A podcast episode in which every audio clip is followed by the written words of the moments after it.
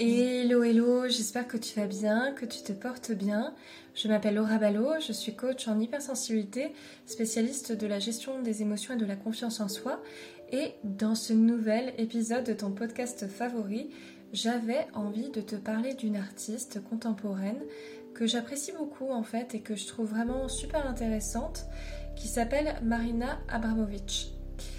La raison pour laquelle je la trouve vraiment, euh, on va dire, passionnante, en tout cas, ça c'est sûr qu'elle laisse pas euh, indifférente en général, c'est parce que je trouve qu'elle amène des réflexions vraiment très intéressantes sur ce qu'est aussi l'humain. Et c'est pour ça que j'avais envie de te partager un petit peu quelques réflexions au sujet de cet artiste. Déjà, je vais restituer un petit peu dans le contexte. Il faut savoir que Marina Abramovic a propos surtout des expériences artistiques, c'est-à-dire des constructions physiques et mentales que l'artiste va créer dans un moment spécifique avec une énergie de dialogue, de rencontre avec le public. L'idée, c'est que ça soit un petit peu un espace euh, éphémère, qui soit euh, temporaire et qui soit un moment de rencontre et d'interaction. Alors, elle utilise en particulier un média d'expression qui est le corps, et puis elle renvoie vraiment les personnes à leur peur, souvent à leur, à leur douleur, à leur souffrance elle constitue un petit peu comme un miroir de ce qu'est le visiteur. Elle se positionne un petit peu comme, euh, comme leur miroir, comme le révélateur de ces peurs-là. Là où je la trouve vraiment aussi très intéressante pour moi, c'est qu'elle vient questionner, même d'un point de vue euh, presque sociologique, euh, mais que je trouve aussi intéressant en coaching justement sur qu'est-ce que réellement l'humain. Notamment, elle a fait une intervention en 1974 qui est vraiment sa performance la plus connue, la plus euh, critique, on va dire aussi, parce que c'est vrai qu'elle a fait énormément réagir, qui s'appelle Rythme Zéro. Rythme Zéro, déjà l'objectif de sa performance, c'était de voir jusqu'où le public était capable d'aller si l'artiste ne faisait rien. Si l'artiste se positionne comme un objet et finalement prend toute la responsabilité des actes du public, qu'est-ce qui va se passer?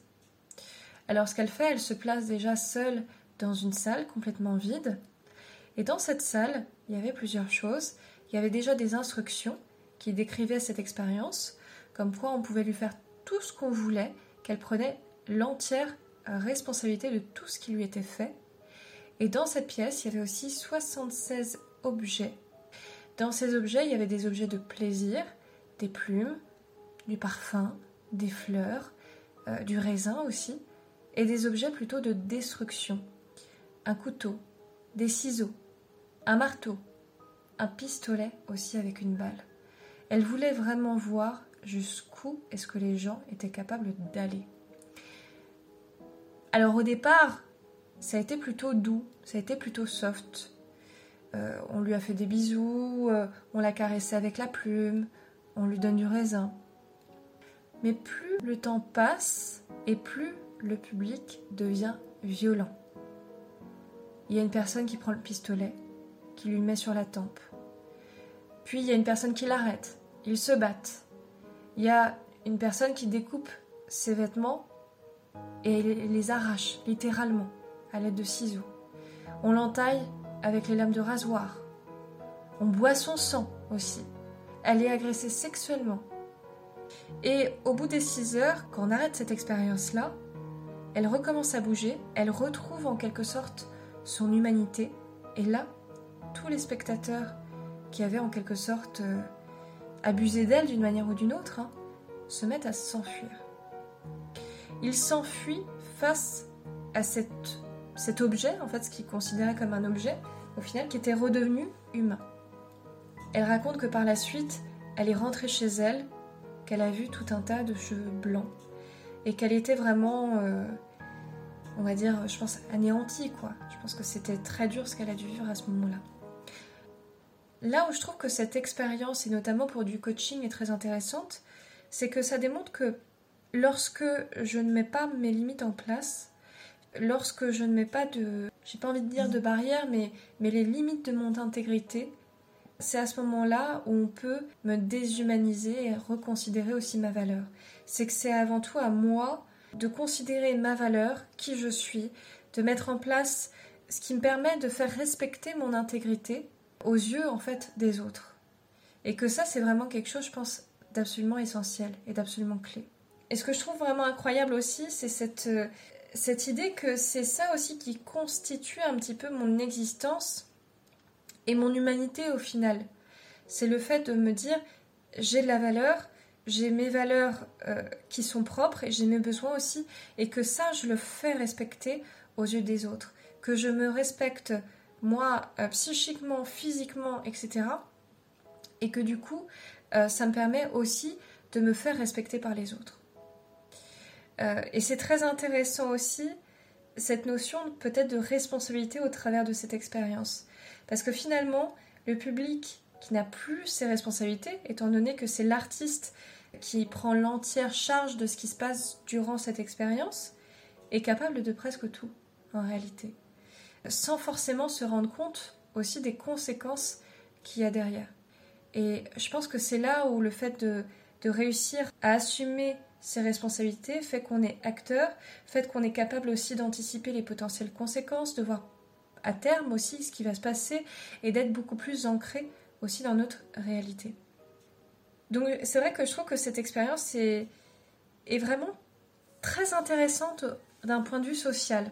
Bon après c'est vrai qu'elle est un petit peu glauque je trouve personnellement mais, euh, mais je la trouve tellement intéressante en fait que ouais ça, ça donne à réfléchir en fait sur ce qu'est l'humain et sur bah, comment est-ce que euh, je fais respecter justement mes valeurs, mes besoins et tout ce qui constitue mon intégrité. La deuxième expérience que je trouve très intéressante, elle s'appelle The Artist is Present. C'est une expérience qui va durer trois mois où Marina va être présente 8 heures par jour, parfois même 10, dans le musée donc à New York où elle réalise cette performance. Et le principe est simple, c'est qu'il y a des spectateurs autour. Il y a deux chaises qui sont placées au centre, face à face. L'artiste est assise et en face d'elle, un spectateur peut venir justement s'asseoir et ils vont se regarder dans les yeux sans lâcher le regard. Je trouve cette expérience super intéressante parce que il va se passer des choses assez étonnantes en fait. Le spectateur est observé par le public qui observe la scène, il est observé par l'artiste et finalement, en ayant cette double perspective, j'ai envie de dire, il n'a plus d'autre choix que de retourner en lui-même, dans une phase plutôt introspective. Et ça, j'ai trouvé ça vraiment très fort parce que on voit quand les personnes réalisent et vivent cette expérience, on voit qu'à chaque fois les spectateurs ont que ça touche en fait à leur vulnérabilité aussi, que ça touche à des choses très profondes qui se passent justement euh, durant ce laps de temps. Et ça me renvoie aussi à, une expérience scientifique que j'ai trouvée intéressante par rapport à ça, qui disait que deux minutes de contact visuel favorisent l'intimité relationnelle. Et j'ai fait le test en fait, hein, deux minutes de contact visuel, comme ça, justement, de ne pas lâcher le regard, d'avoir vraiment ce flux, cette intention au travers du regard pendant deux minutes avec quelqu'un. Et c'est vrai que non seulement ça accentue l'intimité relationnelle, mais ça permet d'aller beaucoup plus en profondeur et d'aller toucher une, une sensibilité, une vulnérabilité qui est assez incroyable. Et notamment, je pense aux personnes qui ont, euh, qui portent parfois un masque, qui ont euh, euh, des difficultés à exprimer leurs émotions. Justement, quand il y a cette connexion qui s'établit au travers du regard pendant deux minutes, de regarder quelqu'un non-stop et d'avoir cette vraie intention, bah, je peux vous dire que d'une, c'est pas simple, c'est pas du tout simple, et de deux, ça permet de lâcher énormément de choses. C'est presque finalement une vertu thérapeutique. Donc c'est pour ça que d'ailleurs j'en parle, parce que je pense que c'est vraiment une, dimension qui est très intéressante. Et ça permet vraiment presque, presque toucher à l'âme de la personne pour moi en fait. Hein. D'aller plus loin dans cette vulnérabilité, d'oser être vulnérable aux yeux de l'autre. Et souvent le regard de l'autre, c'est quelque chose qu'on craint réellement. Et au travers ça, d'aller toucher vraiment l'âme de la personne qui est en face et de créer un lien qui va être beaucoup plus profond, beaucoup plus fusionnel. Moi, c'est quelque chose d'ailleurs que je vous invite à faire, notamment en couple, hein, parce que c'est vrai que c'est tellement fort, tellement profond, que je trouve que ça permet de créer aussi une intimité, mais, mais incroyable. Et d'ailleurs, petite référence du coup à Marina, euh, c'est que à un certain moment, lors de cette expérience, il y a son ancien compagnon justement qui s'assied en face d'elle par surprise. Cette fois-ci, c'est très intéressant parce que bah, c'est Marina qui le voit et puis finalement c'est elle qui finit par partir en sanglots quoi. Donc voilà, c'est vrai que je trouve que ces expériences qu'elle propose euh, sont vraiment très, très intéressantes. Ça a un peu un effet catharsis hein, finalement, c'est que ça nous donne en face de nous un miroir de peur, de souffrance, de douleur, de, même de, peur de la mort, hein, des choses très, très fortes parce que là j'ai parlé de deux expériences qu'elle a réalisées, mais il y en a eu beaucoup d'autres qui parfois étaient même très trash, hein, il faut le dire, je pense. Et c'est pour ça aussi qu'elle a été euh, beaucoup critiquée sur certaines expériences qu'elle a pu réaliser. Mais je pense que c'est c'est intéressant d'aller un petit peu euh, se confronter un peu à ça et puis se frotter un peu à ça parce que ça permet aussi d'aller plus dans l'introspection, se dire bah qu'est-ce que ça vient agiter en moi finalement? Ça pourquoi est-ce que ça me dérange? Si ça me dérange et ça un côté peut-être assez ambivalent, à la fois fascinant mais aussi dérangeant. Peut-être que d'un côté c'est aussi ça qui fait bouger, qui fait bouger aussi les lignes de ce qu'on est. Donc voilà un petit peu pour ce podcast. En tout cas, j'espère qu'il t'aura plu. Et je te dis à très bientôt pour un prochain épisode de ton podcast. Ciao